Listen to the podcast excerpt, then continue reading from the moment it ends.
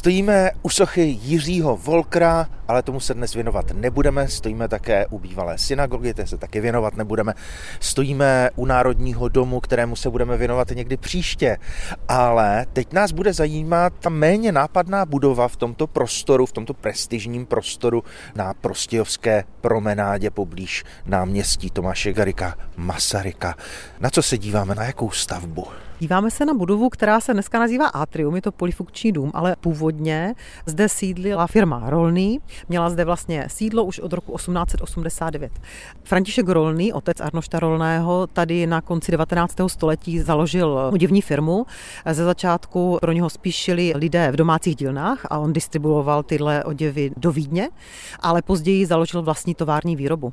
Potom, co zemřel, tak tu firmu vedla jeho manželka, jmenovala se to firma František Rolný Vdova ale v roce 1921 ji právě už převzal Arnoš Rolný, který se opravdu na tu dráhu toho majitele továrny připravoval. Arnoš Rolný se narodil 28. února roku 1887. Kdy a jak firmu tedy převzal? Firmu převzal v roce 1921. Rozšířil výrobu těch továrních budov, eh, zakoupil mnohem více.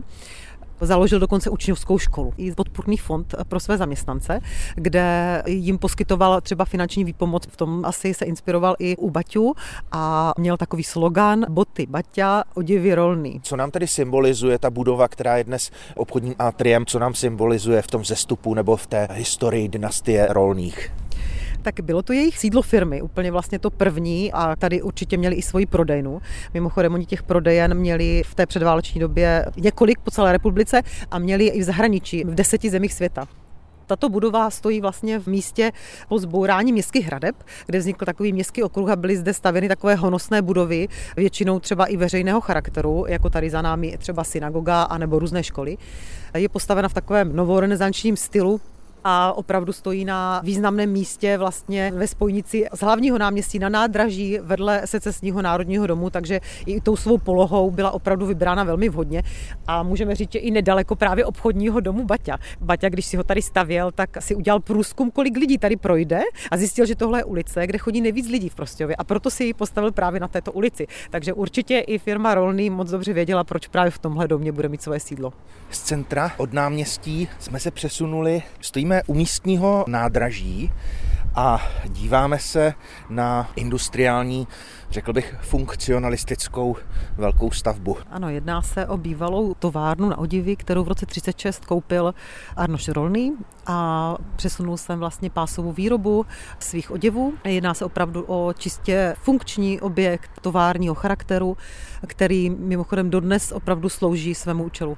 Vyrábějí se tam oděvy? Už to nejsou oděvy, ale je to pořád průmyslový areál. Říkáte Arno Štrolný koupil, co tam bylo předtím? Byla tam také továrna na oděvy, ale jiné firmy. To znamená, že on vlastně neměl úplně lehkou pozici, on podnikal už v městě, kde se tomu textilnictví věnovali i jiní. Ale on byl jeden z těch prvních, kteří tady v Prostějově to oděvnictví opravdu postavili na úroveň charakteru opravdu konfekční výroby, takže on měl opravdu jako náskok a tím svým přístupem a marketingem se mu vlastně podařilo časem naopak některé ty konkurenty překonat a ty jejich továrny odkoupit. Přestože, jak říkáte, je to budova funkční, tak tam vidíme na fasádě jakési klasicizující prvky, náznaky sloupů. Jak se díváte vlastně na tuhle tu architekturu v dnešní době? Má nějakou hodnotu? Určitě ano.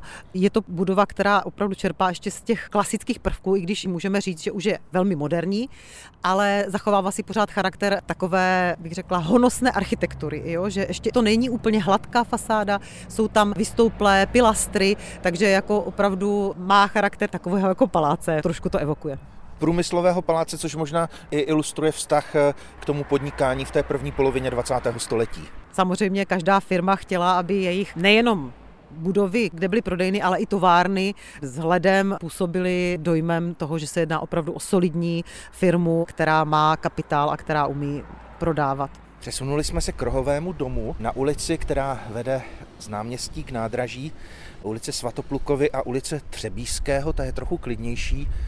A díváme se na budovu Zemského archivu v Opavě a státního okresního archivu v Prostějově. Původně sloužila úplně jinému účelu. Byla to tovární budova. V roce 1930 právě koupil Arno Štrolný a umístil jsem svoji pásovou výrobu oděvů. V té době také zjistil, že pásovou výrobu zahájila i jeho konkurenční firma Jana Nehery. Takže on právě se snažil pořád rozšiřovat svůj podnik a s touto firmou velmi soupeřil. Taková emblematická budova, připomínající jeho konkurenta Neheru, stojí tady kousek od nás. Tady právě kousíček opodál přes cestu stojí budova zásilkového obchodního domu Dona, který ale původně vlastně byl tovární budovou firmy Jan Nehera. Tito dva velcí oděvní průmyslníci prostějovští spolu sváděli z dnešního pohledu trochu úsměvné půvabné marketingové boje. Právě Nehera po vzoru Bati končil své ceny vždycky devítkou.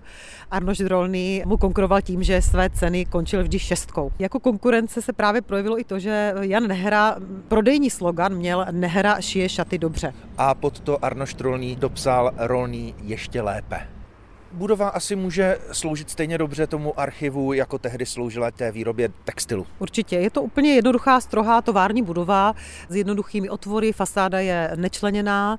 Určitě právě se velmi hodí na to nové využití, protože ty tovární budovy, zvlášť ty oděvní firmy, měly vlastně dobře stavěné parametry. Byly to většinou železobetonové stavby, takže jejich adaptace právě často probíhá na nějaké účely třeba knihoven nebo archivu, protože vlastně dodnes to vyhovuje tady těmto účelům. Stojíme na okružní ulici vedoucí kolem náměstí, říkáme si, že to je taková prostějovská Ringstraße a tak na ní stojí honosné stavby. Jednou z těch nejhonosnějších je Grand Hotel. My si můžeme prohlédnout secesní ornamenty na té fasádě. Ano, je to budova, která byla postavena v roce 1912 postavili úvěrový spolek Záložna a zastavárna Prostějov, který mimochodem vlastnili Prostějovský zámek v té době. A tu stavbu podporovalo i město, protože chtělo, aby Prostějov byl prvním městem na Moravě. A jak to souvisí s Arnoštem Rolným? Arnoš Rolný měl několik podnikatelských aktivit a jedna z nich byla i právě pohostinství. V roce 1939 koupili tento hotel, proběhla zde nějaká menší rekonstrukce a provozovali ho potom až do roku 1948. Arno Štrolný se dokázal tedy dobře vyrovnat s hospodářskou krizí ve 30. letech, ale následně přišla druhá světová válka a potom komunistická totalita. Už za druhé světové války byly vlastně všechny jeho podniky pod německou nucenou zprávou. V roce 1945 mu byly odebrány ty oděvní podniky, později začleněny do oděvního podniku Prostějov a v roce 48 tedy i tady ten hotel. On ovšem byl po roce 89 rehabilitován. Ano, ta rodina měla velmi pohnuté osudy.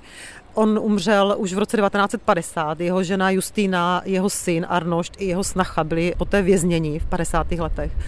Jeho syn Arnoš potom v 68. roce emigroval do Švýcarska. V roce 91 byl teda plně rehabilitován, byly mu vráceny vlastně majetky.